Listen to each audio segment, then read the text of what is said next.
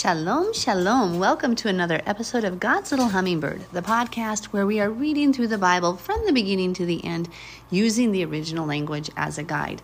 We are reading from the New King James Version Bible, and we are using uh, we use the original language as a guide sometimes. So sometimes I will stop and show you words in Hebrew, especially because even though most of you start at the beginning in Bereshit or Genesis chapter one, some of you do come in at these random segments of Scripture. So. That being said, may Father God, Yahweh Elohim, open our eyes, ears, and hearts to His truth, His truth alone. Keep us from any and all deception, and may we only glorify Him with all we do. Okay, let's begin. We are in 1 Kings chapter 9. And it came to pass when Shlomo, that's the Hebrew word for Solomon, based on the root word for peace, had finished building the house of Yahweh. Now, that word house, bait, is also the word used for temple. So when you see the word temple in scripture, it's often the same word, bait. It's the house of Yahweh. And the king's house and all Solomon's desire which he wanted to do, Yahweh appeared to Solomon the second time as he had appeared to him at Gibeon. Now, one note again when you see capital L O R D, all capitals, that's the Hebrew tetragram for the sacred name of God, Yod He Vav He. Some people do pronounce it Yehovah. I believe that's based on the Masoretes who they had already tried to hide the name of Yahweh so that you would not mispronounce it. Based on first manuscript writings of some of the Samaritans who were scattered just um, north and east of Israel, I use the word Yahweh because they had not been tainted by Judaism in their understanding and were continuing to use the name that they had known when they got scattered. That's why I use that name Yahweh. Some people say Yahweh uh, based on versus the Ashkenazi versus the Sephardic pronunciation, but it appears that it's Yahweh based on what Yahweh has showed me because we see David and historical evidence has shown they've only said David, not David, like for all of our written all the time that we've had the written language. So, and they always say Yehovah, not Yehovah. And so there's so much evidence that it's a Vav sound. Again, little caveat just to help you understand. Verse 3 And Yahweh said to him, I have heard your prayer and your supplication that you have made before me. I have consecrated this house which you have built to put my name there forever, and my eyes and my heart will be there perpetually. We have no question now, folks, where Yahweh put his name. He says right here. He consecrated, he set aside, he set apart as holy that temple, that house, Bait, and he put his name there forever. In aerial views of Jerusalem, Yerushalayim, if you look around the city from aerial views, you will see Yod He Vav He inscribed around the rocks, and I'm not joking. It's a beautiful sight. Have we lost the temple right now for our disobedience, according to Daniel and Ezekiel and Lamentations? Absolutely. But there's a third temple coming, coming that Ezekiel prophesies about, where Yahweh will forever put his name. And that I can't wait for that. Verse 4 Now, if you walk before me as your father David walked in integrity of heart and in uprightness, to do according to all that I have commanded you, and if you keep my statutes and my judgments, then I will establish the throne of your kingdom over Israel forever, as I promised David your father, saying, You shall not fail to have a man on the throne of Israel. Now, I want to point out, Yahweh keeps that unilateral covenant, even though he says, Hey, if you do this, if you do this. But he says in the book of Jeremiah, um, if you go read Jeremiah 31 through 33, he says, no matter what they do, you cannot break the covenant with those two houses, with the house of David and the house of Levi.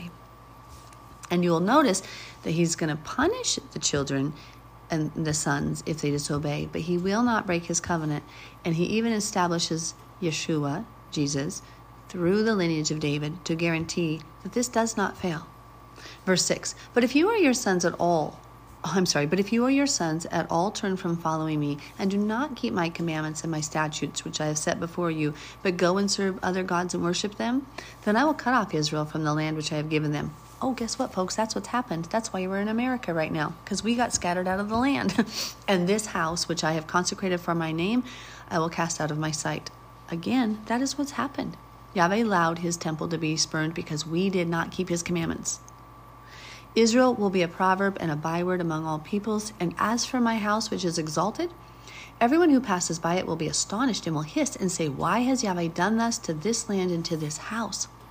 Then they will answer, Because they forsook Yahweh their Elohim, who brought their fathers out of the land of Egypt, and have embraced other gods and worshipped them and served them. Therefore Yahweh has brought all this calamity on them. Now it happened at the end of twenty years, when Solomon had built the two houses, the house of Yahweh and the king's house. Hiram the king of Tyre had, supply, uh, Tyre had supplied Solomon with cedar and cypress and gold as much as he desired. That King Solomon then gave Hiram twenty cities in the land of Galilee. Now Galilee is up north in Israel. Then Hiram went from Tyre to see the cities which Shlomo had given him, but they did not please him. So he said, What kind of cities are these which you have given me, my brother? And he called them the land of Kabul as it is, as they are called to this day, and it means good for nothing. Which that story cracks me up. He's like, What did you do? You gave me like the worst cities. And I don't know if Solomon actually had given him the worst cities, but interesting that he thought they were the worst. And then he's all like insulted. But they didn't break their friendship, just so you know. Then Hiram sent the king 120 talents of gold. And this is the reason for the labor force which King Shlomo raised to build the house of Yahweh, his own house, the Millo, the wall of Yerushalayim, Hazor, Megiddo, and Gezer. Pharaoh, king of Egypt, had gone up and taken Gezer and burned it with fire, had killed the Canaanites who dwelt in the city, and had given it as a dowry to his daughter, Shlomo's wife. Solomon had taken Pharaoh, king of Egypt's wife. Remember, that was not a good thing. She led him astray, and you will see that soon. And Shlomo built Gezer, Lower Beth Horon. Now, Bet, Beth, Beth, when you see B E T H, that is the word Hebrew house. I hate that sometimes they write the, the, word house and sometimes they put the Hebrew word Beth. If they would help you understand that it's the same word, Beit is the same word when you saw it above when it said house, it's Beit. There's no TH sound in Hebrew. Beit house. House, so house Haron, house of Haron. Baalath and Tadmor in the wilderness in the land of Judah, all the storage cities that Solomon had had, cities for his chariots and cities for his cavalry, and whatever Solomon desired to build in Jerusalem, in Lebanon, in all the land of his dominion. All the people who were left of the Amorites, Hittites, Perizzites, Hivites, and Jebusites, who were not of the children of Israel, that is, their descendants who were left in the land after them, whom the children of Israel had not been able to destroy completely, which they were supposed to, but they didn't, and because of their sin, Yahweh let them test them. From these, Shlomo raised forced labor as it is to this day.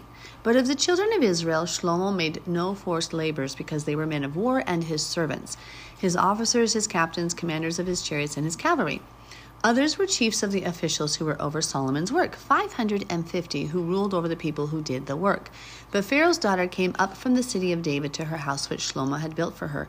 Then he built the Millo now, three times a year, Solomon offered burnt offerings and peace offerings on the altar which he had built for Yahweh, and he burned incense with them on the altar that was before Yahweh. So he finished the temple. This parallels what we found in, in the Torah that there are three holidays every male must go to Jerusalem the Feast of Passover, Feast of Shavuot, or which is called Pentecost in the Greek, and the Feast of Tabernacles.